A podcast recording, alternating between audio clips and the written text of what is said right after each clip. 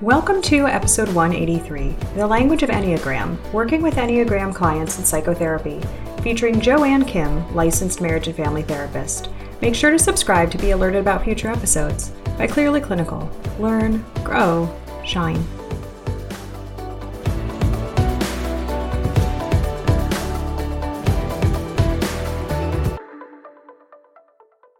Hello to our listeners. My name is Beth E. And today I am really quite excited to be talking with Joanne Kim. She is a licensed marriage and family therapist in California, and she has a number of specializations, but one of them is the use of the Enneagram, um, not only just in therapy, but the Enneagram as a tool for self understanding and growth. And I'm just stoked on having this conversation with her. Thank you so much for joining us, Joanne. Thank you for having me.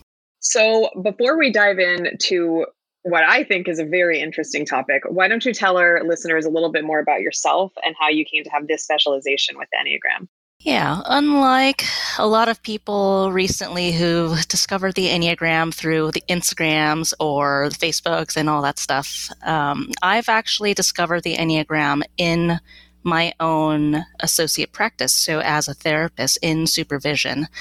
And I've heard it through uh, the framework of talking about like defense mechanisms and core motivations, core needs, fears, etc. And so I've kind of come in um, learning about the Enneagram at the heart of it as a resource to use uh, for personal growth, for healing, to integrate quite well with our other therapy approaches. Uh, for me, I use a lot of brain spotting and parts work and um, helping people who uh, are big feelers but have grown up with a lot of emotional neglect or abuse. A lot of invisible traumas that people experience. So instead of making assumptions about what people's experiences are based on the life circumstances that they've been through, really going behind the scenes and understanding how they personally experienced it. So that's been kind of the way that I've learned about the Enneagram. And at first, I had a lot of resistance to it because it sounded super hokey. And um, I found out that part of it was um, some difficulties with typing which I might describe more later. But once I found out what my own type was like, holy crap, like this is amazing. Like, how can they know with such detail the kinds of things that I have never told anybody? There must be a lot more to this. So that's kind of how I came to discover the Enneagram. Very interesting. Thank you. Um, this topic is a very interesting one. And as you and I have discussed having this conversation, this overlap about the Enneagram and psychotherapy and even my consideration, our board's consideration about the Enneagram really as a cultural element. It first came to my attention probably almost a decade ago. And then a number of years ago, a friend of mine said, Do you know what your Enneagram type is? I really want to know. And I was like, No, I don't, I don't know. Um, and he was like, I really, I really want to understand that part of you. And I realized that it was this language that he was speaking that I didn't know. And my curiosity of like, what is this language? And then, as you said, now with social media, more conversation about the Enneagram and more exposure to it. Now you can Google it and come up with podcasts and books and courses and all of these resources that didn't exist 20 or 30 years ago. And it's now become kind of this cultural phenomenon. And I think that's part of why it's important to have this conversation so that therapists who are hearing it from their clients kind of understand the framework and the language so that we're not doing this. I'm sorry, what? to kind of get the 101.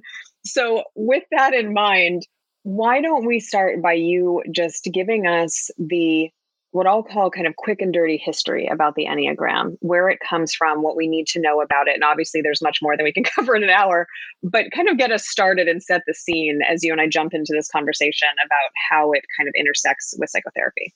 So, first, also, I'll say I don't know if anyone can ever find out who created the Enneagram.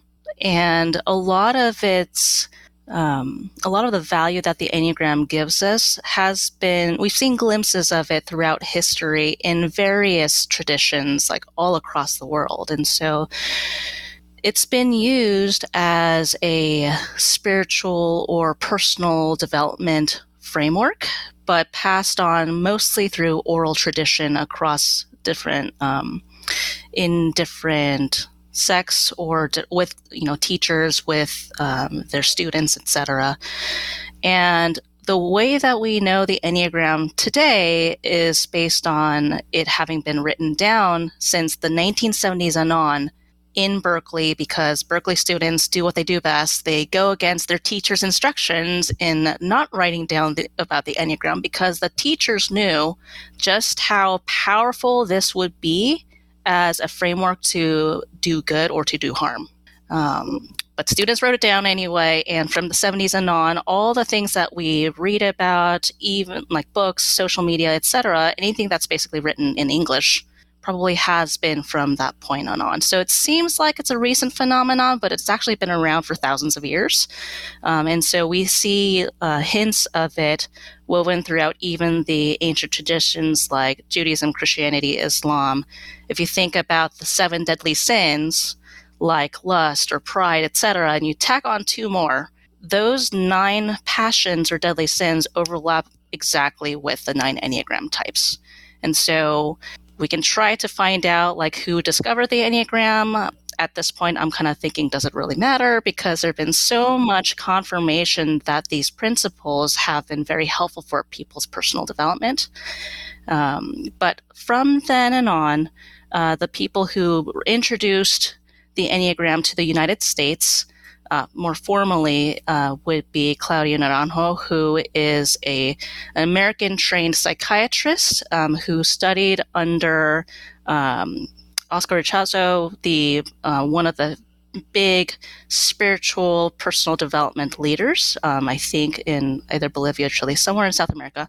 Uh, uh, Claudio Naranjo brought it to the States, and that's kind of where we see the Enneagram. It's called the Enneagram of Personality the framework that we see today is from that point on. So, from him, there were lots of teachers who've taken that on, including in uh, Palo Alto, we have our local um, Dr. David Daniels, who recently passed, who is has been um, a trained psychiatrist who was also uh, on the faculty for Stanford's Department of Psychiatry so he is actually a trained therapist. And um, Claudio Naranjo also um, was the successor to Fritz Perls. So he's actually been trained a lot with integrating the Enneagram and therapy or personal development. My own teacher, Beatrice Chestnut, is David Daniels, one of his pupils or one of um, his successors as well. And that's kind of how I've come to learn the Enneagram. So I've come from this lineage of having seen the Enneagram through the lens of integration with personal development and psychology. The Enneagram that you might see on social media has probably been a spin off of what got sparked in the 1970s because it's fun, it's quick, it's easy, it makes for um, a quick cocktail party conversation but I would say that there's a huge difference, maybe even a contrast of what the Enneagram is meant to be used for versus what how it's generally used or seen nowadays. How it's generally seen nowadays is, oh, let's find out what your type is, therefore I can stereotype you, put you in a box, and this is why you tend to do the things you do. That goes the opposite direction of what it was originally meant for, which is to say that the Enneagram describes the ways that we've put ourselves in a box and have lived in a box that we don't even know that the box exists. so we need to find out what our box is so that we can grow beyond it. And so there are two different branches that go in opposite directions. And that's probably the major or the main warning I would give to people who are learning about the Enneagram. Are you learning from a source that says this is who you are and this is all of who you are? Or are you reading about the Enneagram saying this is how you've been stuck this entire time and how you can grow beyond it? Mm, that's really interesting. So for you, it's recognizing the potential for misuse. And I could see almost, well, I do this because I'm a type two. Right. right. And mm-hmm. that's just who I am. And you're saying that's kind of the misuse of it mm-hmm. versus yeah. the conceptualization of oh this is this habit i learned this pattern that i've gotten into and the yes. things that i'm working on for my personal growth yes absolutely yeah. And it's like, you know, we see in couples with conflicts, like both of them like doubling down on the respective perceptions or patterns, not knowing that a whole other way of interpreting a situation exists. And unless each participant recognizes that the ways that they specifically are feeding into this chaotic feedback loop, they're not going to be able to make much headway. Very interesting. So you're saying that in fact, the Enneagram has 50 years of history in of use by psychological professionals, if you will, whether that's psychiatry or therapy. Why is it that we as therapists haven't been talking about this more? Because it sounds very woo woo. because the Western world, since the Enlightenment period, puts a heavy emphasis on what's visible, what's quote unquote objective, what's measurable. It's my personal opinion that science is operating off of its own confirmation biases, picking and choosing whichever data points it finds valid according to what it knows how to use, and then tossing out the rest.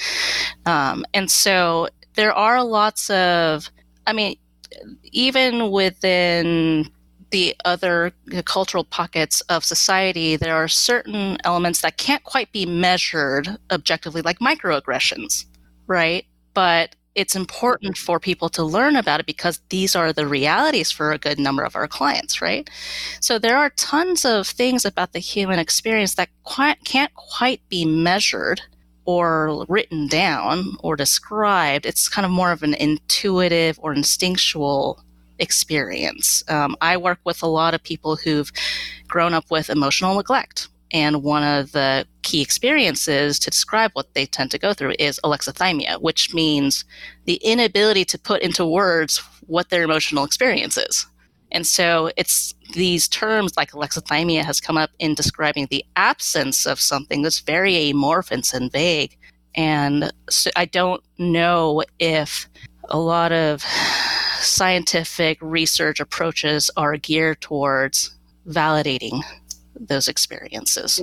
Um, and so it's easy for those who have a lot of um, experience in academia to dismiss what a lot of what the Enneagram has to offer because it's talking about the use of um, intuition and energy and gut types. It sounds sometimes it can sound very religiousy, sometimes it can sound very spiritual, and so it's kind of tossing out the baby with the bathwater.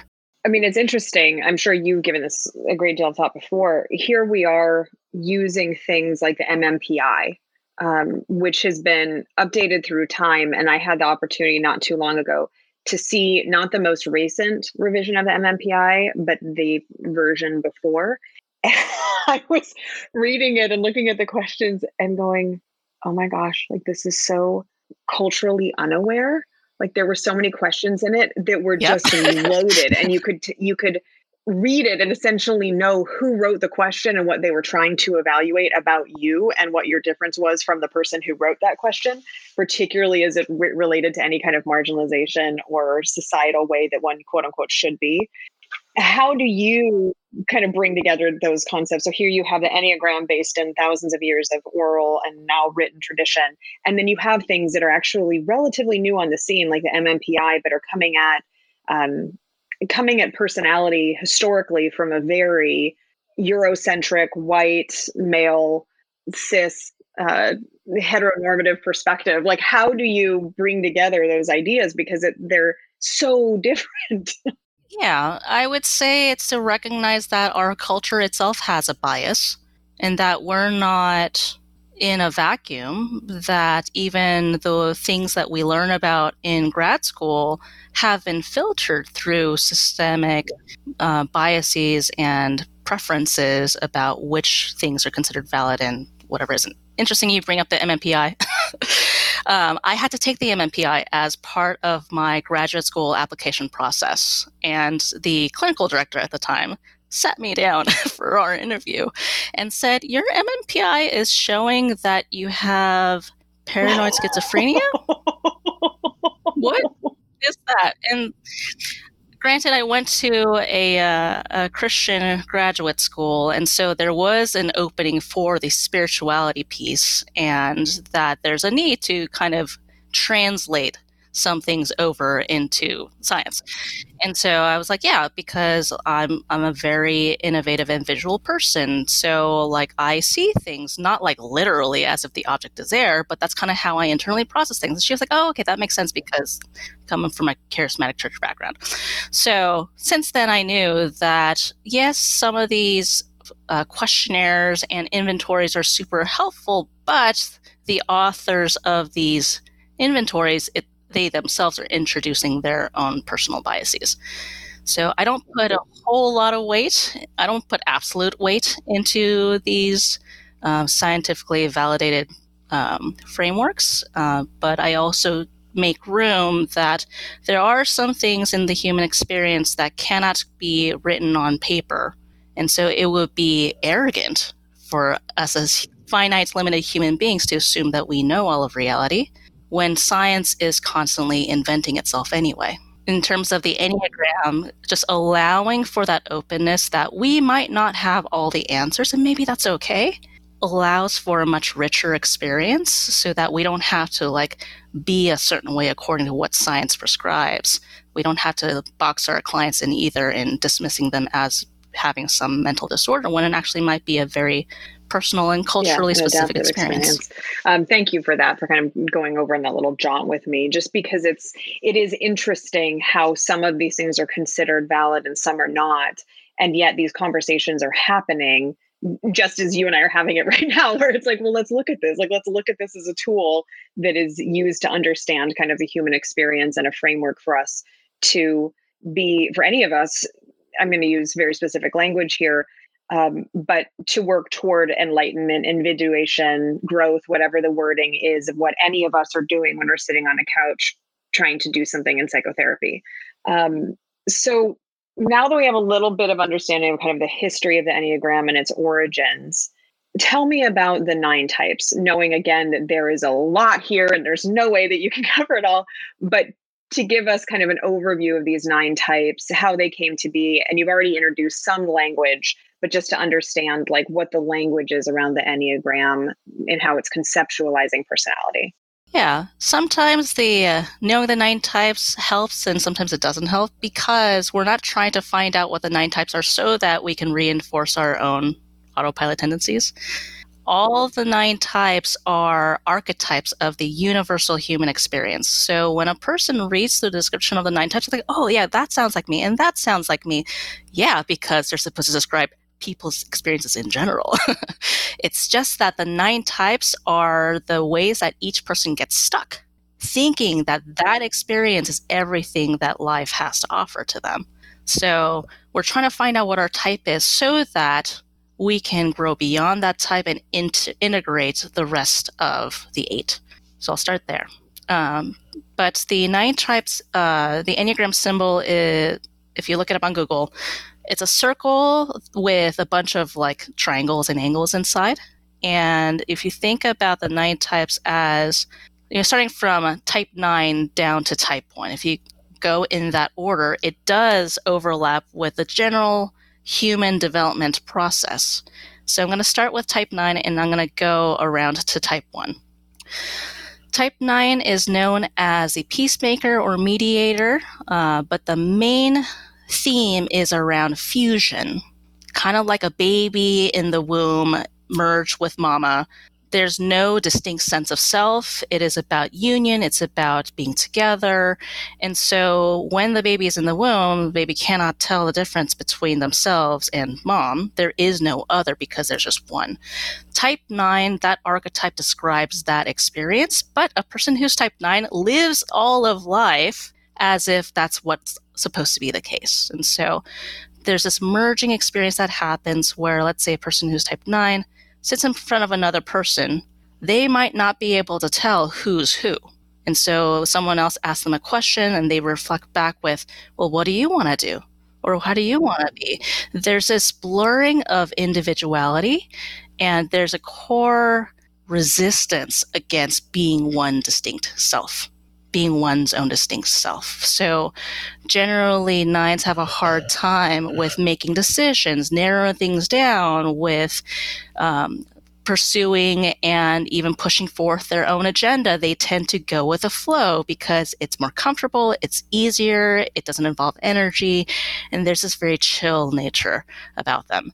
So social media's version or description of type 9 is they're the peacemakers, they're the ones that go with the flow, they're the ones that are super easy to get along with. And that's not untrue, but what's really going, going on behind the scenes is the deadly sin of type 9, which is sloth. And that experience speaks to a person's ability to fall asleep to oneself. The main, defu- the main defense mechanism of type 9 is narcotization. Anything that involves them kind of disconnecting with themselves. So it might be through eating or watching TV or whatever, but can also be merging with one's own routines, having the same routine every single day so that they don't have to make a decision about what to wear differently, um, or merging with another person in absorbing their own agendas to make things easier uh, flow. So they tend to be very conflict resistant. Um, and so part of their growth work is to recognize that they are a distinct self, to find out who they are, find out what they want, find out what their agendas are, and actually to summon that on purpose, which goes opposite of the peacemaker framework. They start causing conflict, they start causing problems. Nines think that's like a death sentence. but in actuality, they've had a sense of self this entire time, and the proof of that is resentment they tend to actually push back against other people imposing their agenda. Interesting. Okay.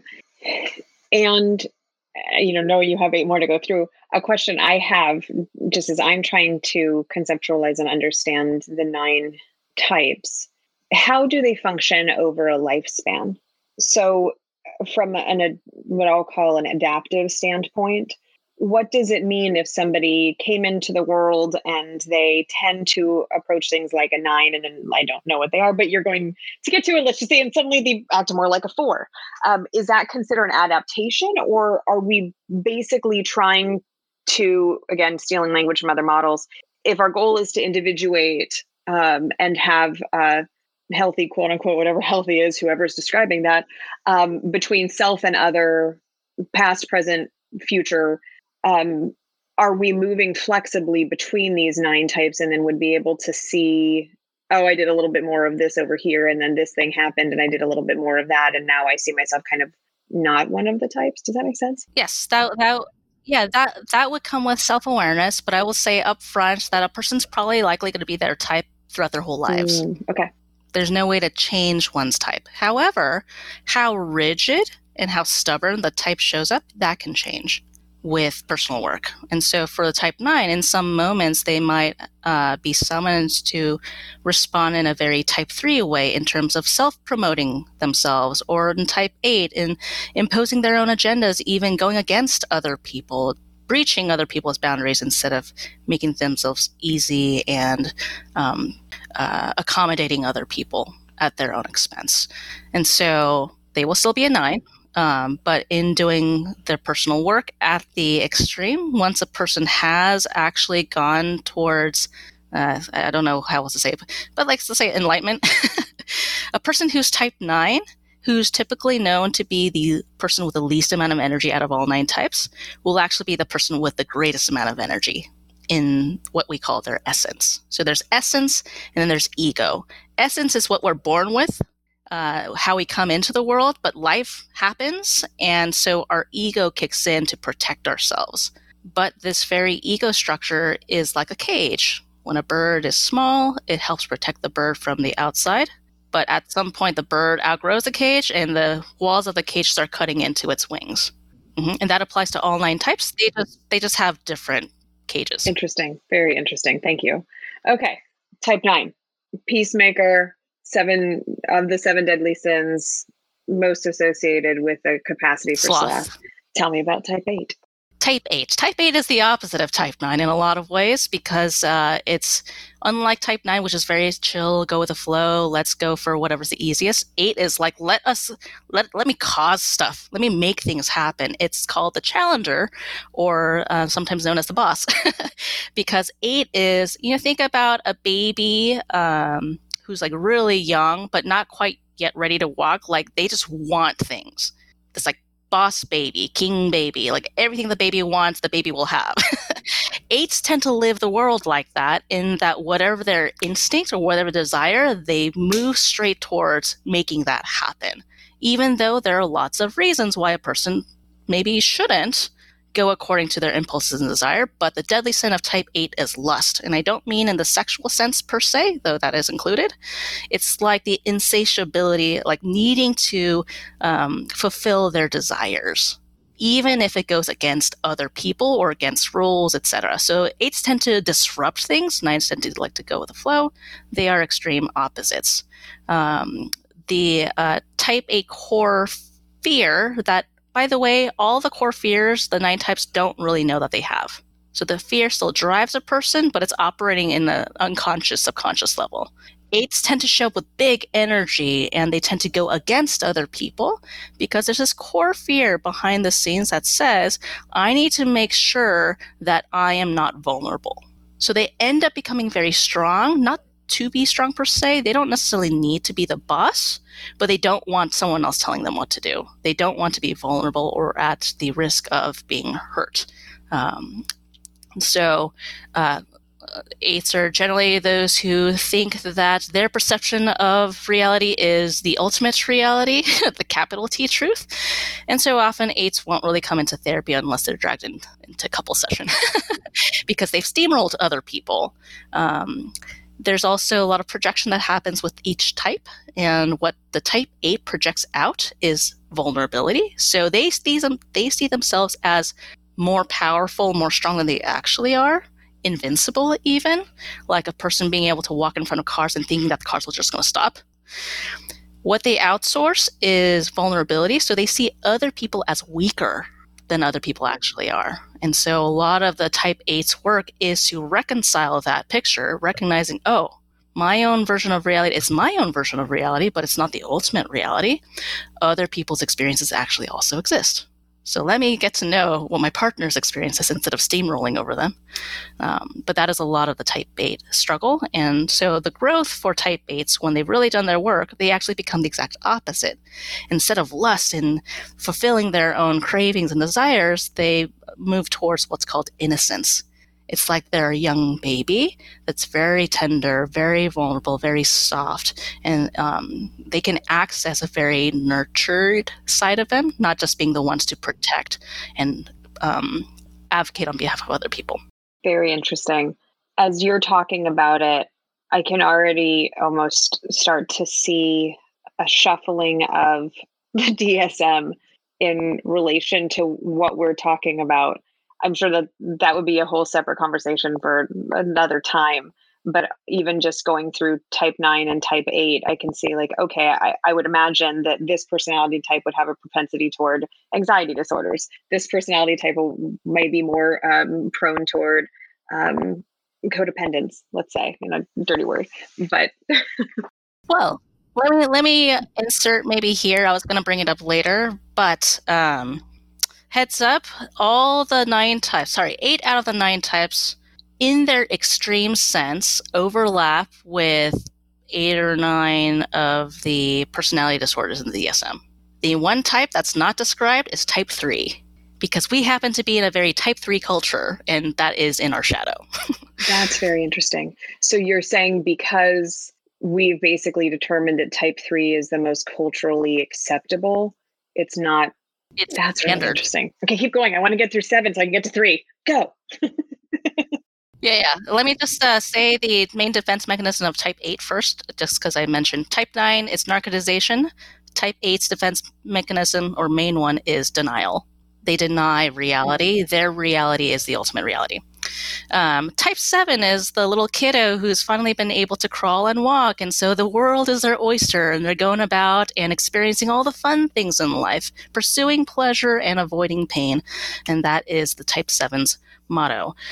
Um, it's about experiencing all kinds of things in life and not being limited. So, you know, toddler starts crying when parents say no and the toddler like just wants to get somehow make their way around these um, restrictions and limits that authority figures set. But the person who has a type 7 autopilot tends to see the positive things in life and ignore the negatives really as a way of avoiding the fear of being trapped and being trapped in pain specifically. So the person who's type 7 on the surface, they're very fun, very exciting, they're very lively, uh, you know, uh, really like the heart of a lot of parties. However, the people who are most driven crazy by a person who's seven is often their partners or the parents because they underly take responsibility for their actions. They're always seeking the fun thing and trying to avoid anything that seems uncomfortable or boring, mundane, etc. So the defense mechanism of type 7 is rationalization. They're very good at charming other people and talking themselves out of being limited.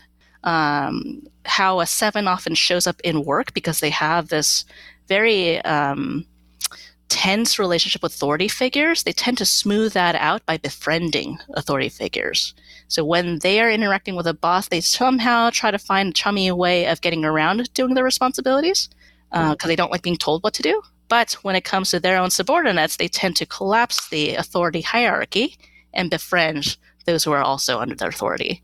Because to be in authority or to be under someone else's authority is very limiting. And limit is like the kryptonite of type 7. So let's see, what else is there? Um, yeah, so when a person who's oh, the deadly sin of type 7 is gluttony, it's about having a little bit of everything.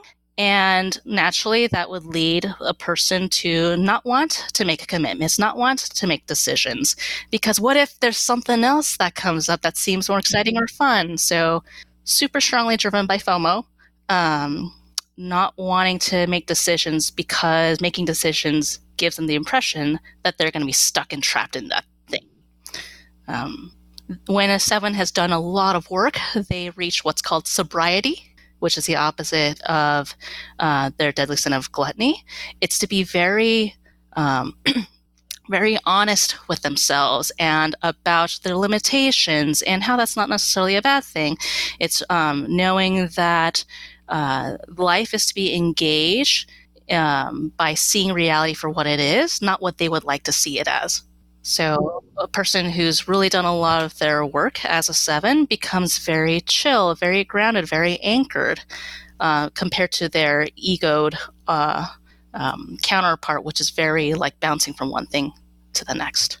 So that would be type seven. Again, I can hear things line up in my mind about certain personality types and what if if we were going to put somebody in a diagnostic box where you could see there's a vulnerability, if you will. Type six, tell me. Type six. Type six is the kiddo who has grown up enough, is now ready to go to school, and all of a sudden has stranger danger and um, separation anxiety. This is a kid who has explored the world and has found out, oh, there's actually very painful things or scary things involved. There's something that's looming over the surface. I don't really know exactly what it is. And so it's the kid that is spinning in a lot of anxiety of not what is, but what things could be towards the negative. So sevens and sixes are the opposite. Sevens think of what things could be towards the positive. Sixes are what things could be towards the negative, the worst case scenario. So sometimes they are called the questioners uh, or the loyalists. The main central theme for sixes is safety, trust, security. Um, and the way that that plays out is they're very mental and so they have this big mind map of all the things that could possibly go wrong to then prepare for every single scenario. So these people, you know, if you have a six on your team, they're like the best person to troubleshoot things with because they can anticipate when a project is going to go wrong so that you can find out how to bypass it in, in um, up front. Um, sevens are usually like, ah, it's fine, it'll be fine, and we'll figure out as we go. uh, but sixes tend to do a lot of that mental churning up front, so much so that they get stuck in analysis paralysis. They shut down. And so sixes can be very, um, all the nine types, it could be a love or hate relationship in being partners or um, working with them. But the six's way of doing so is to ask a bunch of questions like, well, what if this goes wrong? What if that goes wrong? And so often they're labeled as being very negative, um, but their intention, at least on the surface, is to make sure that they're safe and that everyone's okay. Um, in terms of relationship with authority figures, since sixes tend to see authority figures as all good or all bad, um, it's an outcome, their main defense mechanism is projection. They project out their strength to bring about safety to other authority figures. Either authority figures are the person to give them security and safety, so they align with them, or they follow the rules, or this is called the counter six, counter type six. They go against the authority figure. So kind of like you know, there's a fight, flight, freeze, and fawn. Some of the sixes take one of those approaches. Um, and instead of them owning their own authority and saying, I can bring about my own safety and security, they tend to project that outwards and then cower in fear. And that's that fear is what drives them forward. Um, so, I mean, if you were to associate type 6 with a personality disorder, and the DSM measures a lot of dependent personality disorders, maybe. And the is there a seven deadly sin type associated with type 6? Yes. So um, type six and type three are the ones where you add the two. Um, so it's not part of the seven deadly mm, sins; it's okay. part of the nine. Uh, the the fear that's the deadly sin that's been added in is cowardice. The opposite of that deadly sin is courage. And so, ironically, sixes in ego are known as the more the most fearful types. But when a person who's type 6 has really done their work, they can be more courageous than anyone. Type 5. Type 5 um, are known as the observers. So they tend to be the ones who experience life through observing from afar. And so I like describing them as living in fortresses where they're very boundary from the rest of the world and they live up in their ivory tower looking overlooking everything. And so these are the people at an extreme who tend to not really be connected with the rest of the world. They tend to be more detached, and that is the main defense mechanism. Mechanism is detachment. Um, so instead of being in the world, they look at the world. And so again, fives are likely to be one of the people who come to therapy because they're dragged into therapy for family therapy or couples counseling. Um, they tend to assume that the solution to life is to have more knowledge. So they're very they, they tend to overly rely on the intellect, etc. Um, but compared to sevens and sixes, sevens lean more positive towards positive data. Sixes lean towards more negative data. Five C data is more neutral. Um, but they do so by overly relying their head and then cutting off their connection to their heart center. So emotions are really difficult for those who are fives. Um, so personality disorder might be schizoid personality disorder. Um, and that's part of their difficulty in that in this Western world that places so much emphasis on ration and uh, intellectualization fives are seen as kind of the golden standard, golden standard in some ways. So people don't know that they too are operating out of very reactive patterns because those patterns happen to be what people think is the the way to go. Um, this also uh, all the more the case where I am. I'm in the Silicon Valley. Lots of techie people, lots of engineers, um, but who tend to experience the most stress in their personal relationships because they've closed off their emotion center. Um, but they justify that thinking that they need to be the rational one and the partner is the irrational, emotional, sensitive one. the uh, deadly sin of type 5 is called avarice. Sometimes it's known as greed, but it's not greed like hoarding. It's avarice like squeezing and extinguishing out life and living from a scarcity mindset. It's like I only have this much energy to start off the day, and because I only start off with 20% battery life, I need to upfront decide how much percent I'm going to allocate to each activity in my day ahead and live with a sense of constriction. So partners are frustrated because they're like, dude, you, you have more than enough energy to go with. But fives are like, no, I only have this much. And I need to make sure to be very careful and stingy with my resources because everyone else is a threat. Everyone else is trying to take my resources from me.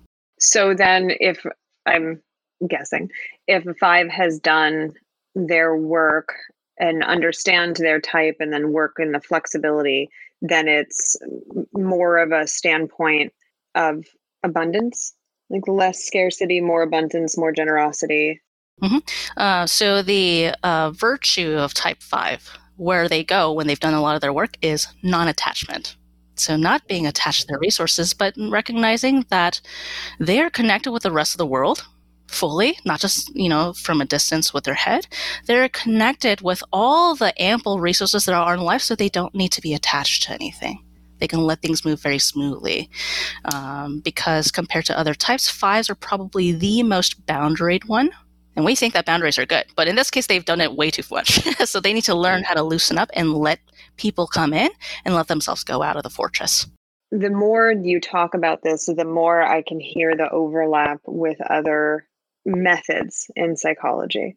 Um, that it's like the development of distress tolerance or where's wise mind you know it's like I can, I can hear the language start to bubble up and kind of overlap with these things yeah so i hope that when people really connect or explore the enneagram that they would come to those conclusions themselves instead of hearing from someone else oh yeah the enneagram is like the best or is like you know it integrates well with psychology and then resisting against it it's an interesting consideration going back to what you said at the beginning kind of the misuse of the model to walk around the world and say oh well you fit in this category and therefore i can basically use that information strategically to control which would probably be its own type the propensity to do so.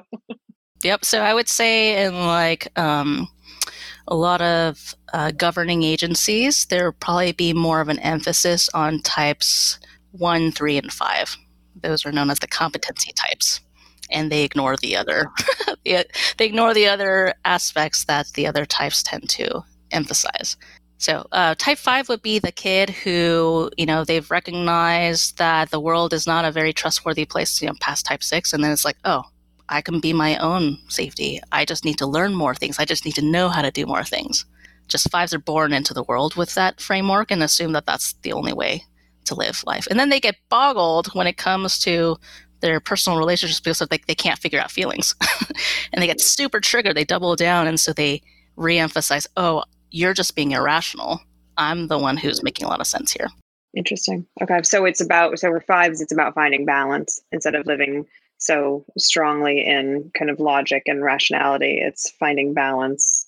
Recognizing that there are lots of things in life that are also rational and have its own rules, like feelings have their own rules. Um, but fives have determined themselves as the authority in dictating what is good knowledge and bad yeah, knowledge. Yeah, valid. Interesting. Okay, type four. Type four. Type fours are the moody, angsty teenagers who are super self conscious, like in middle school, when the body's changing, a lot of things are fluctuating, lots of hormones raging, the attention goes towards themselves as an individual, towards shame. And it's thinking, oh my gosh, like, you know, I don't like what's wrong with me there are all things change these things changing i have so many feelings on the inside other people seem to be doing okay but i'm like swirling on the inside here and everyone seems to be getting along really well with each other but i feel like i'm the outsider um, the type 4 way, sometimes they're known as the romantics. Um, I like calling them the individualists because not every four has a romantic bent to them. It's more of like the tragic artist. Like everything is really hard for them, but is really good for everyone else. Because the deadly sin of type 4 is envy. And I don't mean envy like wanting what someone else has. It's thinking something good in me is missing from me. I don't know what it is, but it's as if something is missing in me. And it's out there somewhere. And I need to go find it. So anything that's super close right in front of the person, they get bored by. it loses its luster. Anything that's far away is super shiny. So the four is like a horse, you know, with a carrot dangling in front of it. It might actually catch the carrot, but then it's not satisfied, thinking it needs to have another carrot to chase. It's addicted to the chase, not to, and it resists being satisfied. So that would be the type four mechanism. Hence, fours are known to be very moody, very emotional. There's always something wrong, woe is me, and whatever. Um, they tend to have a loud emphasis on the theme of suffering, that they are the suffering ones, because it's as if fours and fives are super existential types. The rest of the nine need to learn how to be more like fours and fives and considering like the meaning of life. Fours and fives overly do that. They need to learn how to be in normal everyday life. Uh, okay. Um, and so fours tend to be very philosophical, focusing on like the meaning of like who am I? Like, um, is there any purpose to what I do? Like, do I matter? And they become their ego drives them to try to make themselves distinct or unique or special or whatever because it's as if I'm not special. It was as if I was never here. Yeah. So there's a lot of that stuff. I will say therapy is built for fours. It's a fours playground because a lot of therapy is about go go inward, like know yourself better, like find out what happened in your past about why you are the way you are right now, and you just need more insight, you need to c- connect with your emotions. All that stuff Fours can do outside of therapy for free. and so Fours can come into therapy thinking, oh, like this, maybe this thing will help me, only to find out the therapist thinks that the client is like the best client ever because they're already doing what the therapist wants them to do and the fours ego structure is only reinforced. Mm-hmm. So fours need to learn how to not do that, and therapists need to recognize that the that this field has a bent towards fours and recognize that the reason why fours are in suffering is not always because of some trauma that happened in the past, it's sometimes because of the person's own making the four has identified themselves with their own suffering as if this is my trauma, therefore this is who I am. These are my feelings, therefore this is who I am. That is not the case. But therapy tends to emphasize or help t- tends to want to help people move in that direction. So with every other type, therapists need to learn how to help people connect with the fourish way of living because we all underdo the other nine types.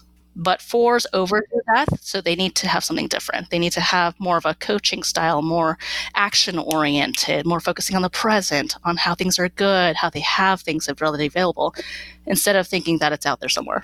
Really interesting. And what's the the sin associated with four? Uh, envy.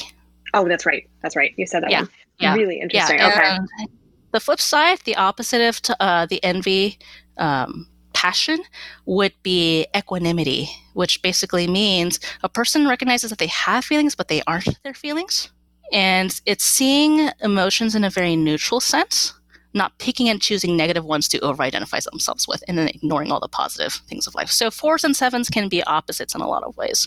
Really interesting. Okay. Threes. You've referenced threes repeatedly. Now I want to hear about threes. Yeah, yeah. So threes are sometimes known as the performers or the achievers. They're the ones who over identify with their image and the image that project out into the rest of the world. So threes and fours are opposites. Fours identify with one's own shadow, what's not so great about a person. Threes tend to identify with what's good about a person, but not good in like morally, objectively good, good in the eyes of other people. So threes tend to identify with the image of success in other people's eyes. And so in doing so, um, their deadly sin, which is not part of the seven, this is the one that's been added in, is self deceit. So, like Harry Potter, the metaphor that comes up is a boggart, like a shapeshifter, the one who keeps shifting its form based on whoever it's in front of in the moment. That is what threes do reflexively without even knowing so much so that they've forgotten who they actually are and what really matters to them. Um, and so, but threes are very much rewarded for being the image of success because they get things done and everyone thinks that they're having an easy time. And because of that reinforcement, especially in this culture, and again, I'm in the Silicon Valley, so there's a lot of threes in this environment who um, somehow know how to convert even a failure into success to the point where they don't get in touch with their own emotions. Um, often it's uh, frustrating for those who are in relationships with threes because of that shape shifting nature. And because they themselves don't know, because of self deceit, that they've gotten disconnected with themselves. So when a person, when a three has really done their work, the opposite of self deceit is veracity, which means a person is their true selves and not some image that they put out into the rest of the world. So in in living out veracity, it means that a person might make uh, might disappoint other people because they're living out their truth.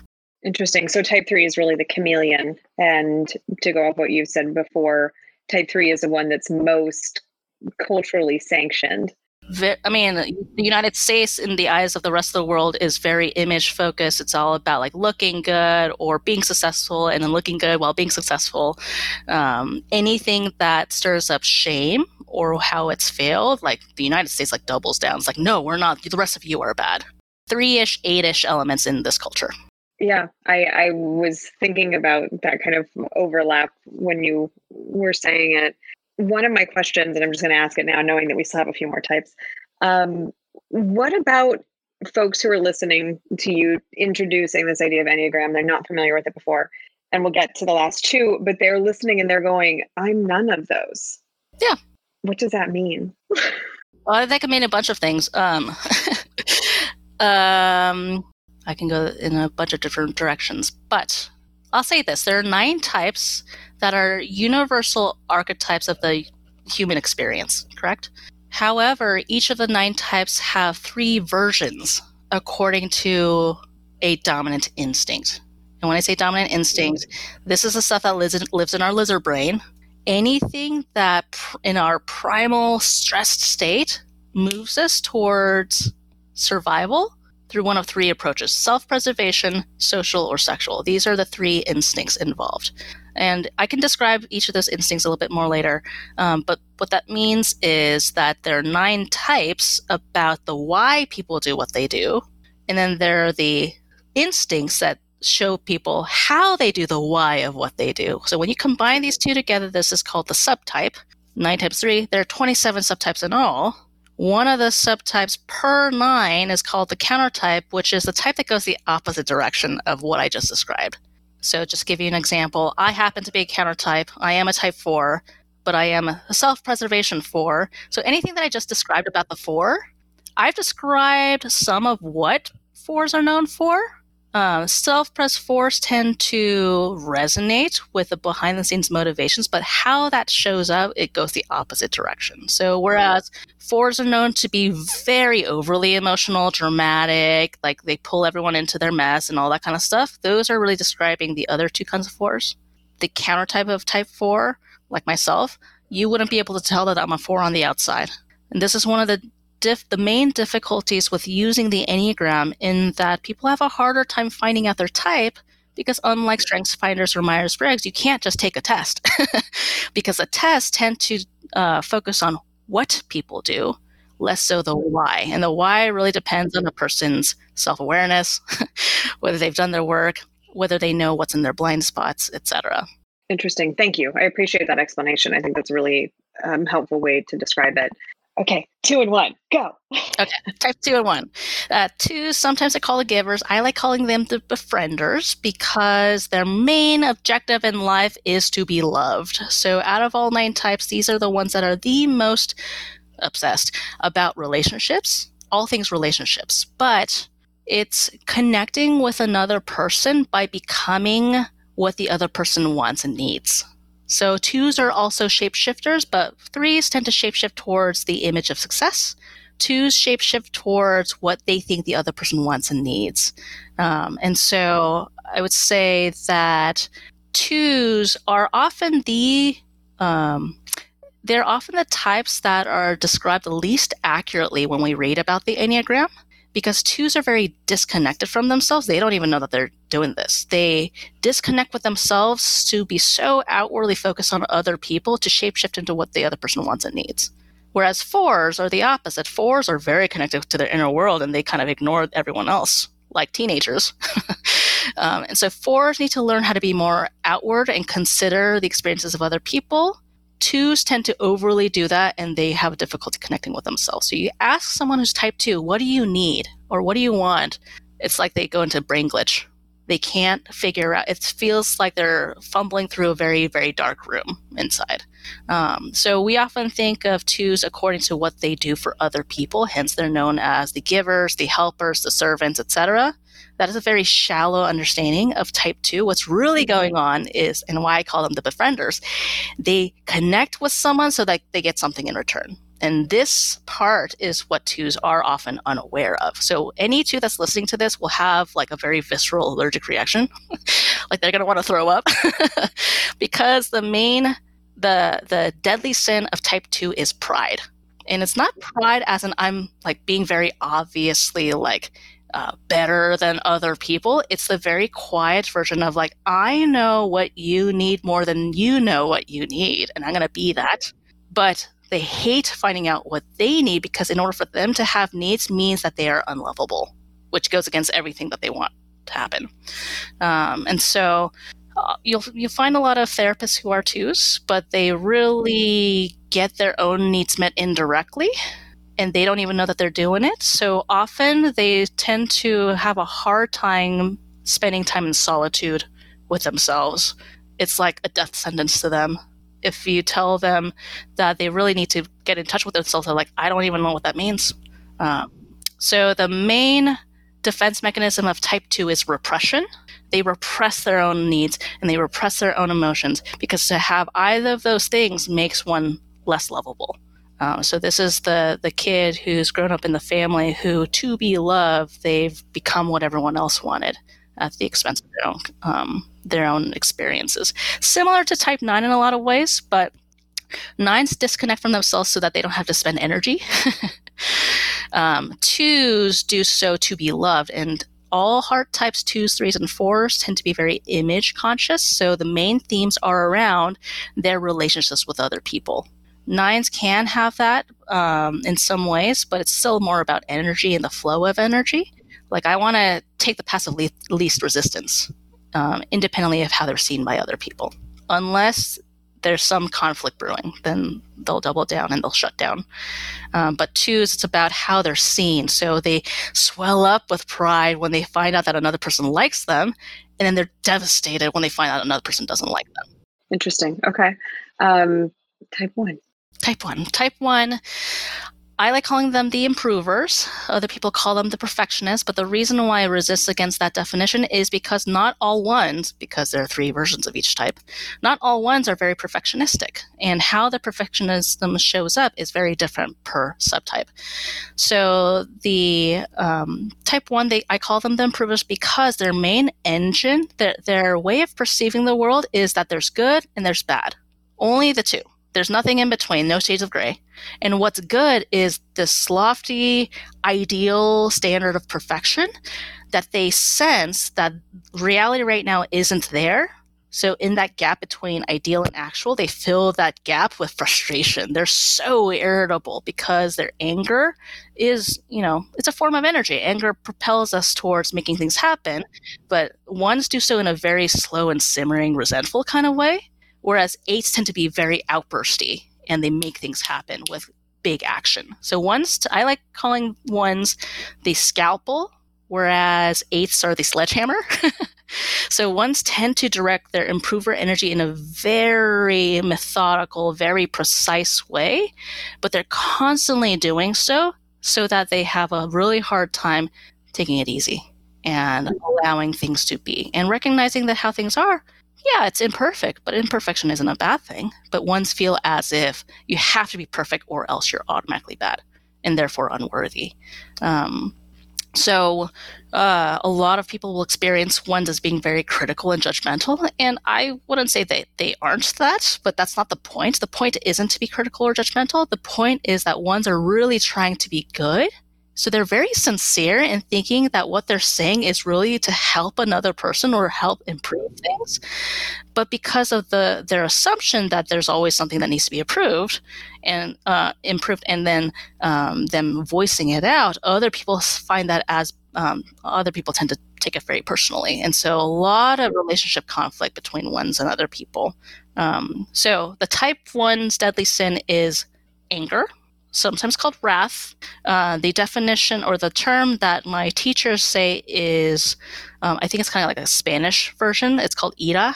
So it's not like anger, like, oh, I'm so angry, and like actually making that happen.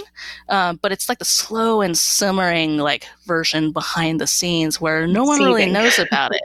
It's seething, yes. And so the main defense mechanism of type 1 is reaction formation, meaning what a person presents on the outside is the opposite of what they really feel on the inside. So when ones are really pissed off, you might actually see them smiling more because they also have a way of disconnecting from their own emotions and needs because they think that it's about making sure that the thing, the task happens independently of how I think or feel about it, independently of how other people think or feel about it. So they tend to not be as f- focused on image like the heart types do. They are more focused on this is the decision we made, this is how we're going to follow through with it, and we need to stick to our commitments. So ones can be overly rigid um, because there's a, they're living life needing to be the good kid, needing to maintain order. Yes. And so the um, virtue of type 1 would be serenity because the type 1 engine is driving one towards assuming that they ought to have control over everything and restricting the flow of life. Serenity is, yeah, there's some things that you can't control. Do those things. There's some things you can't control. Let them be. And finding out what's the difference between the two. So when ones have done their work, they're very chill and they're very easy and um, uh, enjoyable to be around because they've recognized that not everything needs to be changed. And yes, there are imperfections in life, but there's still a lot of beauty and a lot of good. So that will be the nine types in a nutshell. Your brain holds an incredible amount of material, and then I can hear how you kind of play within it to understand and, and put together or separate these different ideas. Thank you so much for that. I think it was so interesting, and I want to listen again just to to learn it in the way that you just presented it. Um, knowing that kind of our conversation today, number one, we don't have too much time left, and number two, also is really just kind of scratching the surface, but introducing the Enneagram really is a cultural guidepost that could be used in psychotherapy you and I had talked before we started recording about some of the kind of pros and cons of Enneagram and psychotherapy. Can you speak to that a little bit before we end our conversation today? Yes. Um, the, though the Enneagram is a very powerful framework that can help people do their personal work at warp speed. It is not a good fit for every client because it involves a lot of deep personal work and it involves defense mechanisms and ego structures and all, all kinds of things that people are very viscerally resistant against. And so the Enneagram is not good for when a client is in actual crisis, their house is on fire. We need to put out those fires, not philosophize about why those fires came to be, not yet at least. You put out the fire first and do some repair work once the dust has settled and the client recognizes, hey, I, there have been burning houses before. I wonder what that's about. That might be a good time to introduce the Enneagram. Um, because the nature of using the Enneagram involves ego structures, the client has to be open to observing themselves in a neutral way, or at least entertaining the idea that maybe I made this happen if they're very defensive and they're very rigid, it's probably not a good idea to introduce the Enneagram because that might spin off into, oh, the therapist is like not understanding me, or they're telling me what to do, or they're just trying to find out what's wrong with me. And all that stuff, it can go sideways really quickly.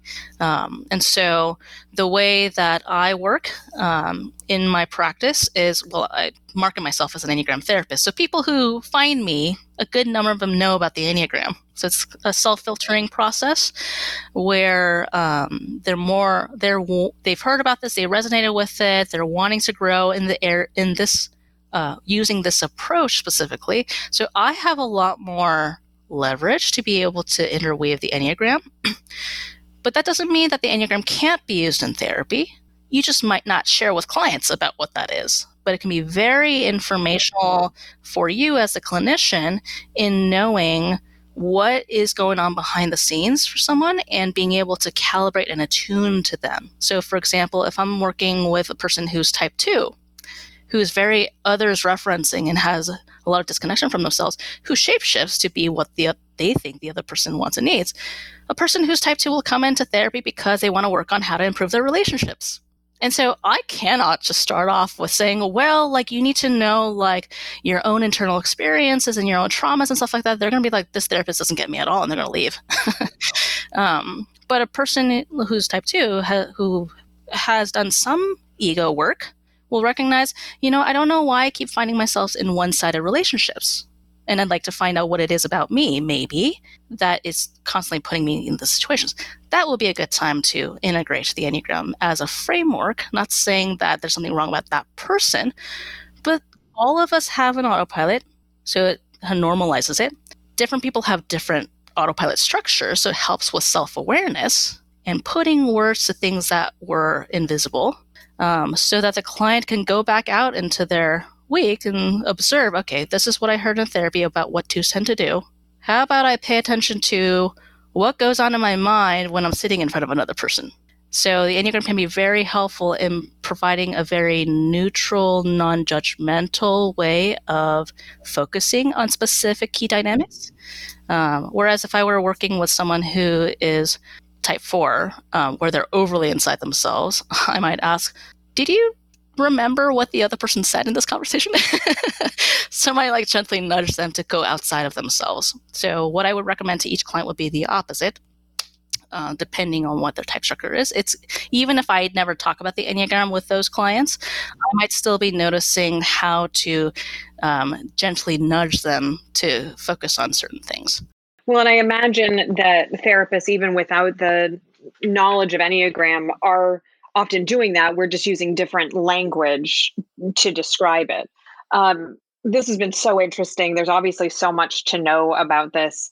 Joanne, for therapists who are listening that want to learn more about the Enneagram um, and kind of improve their knowledge about how prospective clients might be seeing it or using it or their own utilization in psychotherapy, what do you recommend? Where do they go to do that?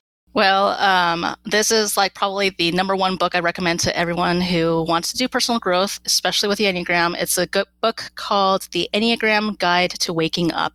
This is written by my Enneagram teachers, Beatrice Chestnut and Uranio Paz, who Beatrice herself is a, licensed therapist, and she is one of the um, main people from whom, in her other book, called the complete enneagram. That's kind of where i read up on all the behind the scenes defense mechanisms. So that book is very hefty but i think for clinicians it'd be super helpful of a read.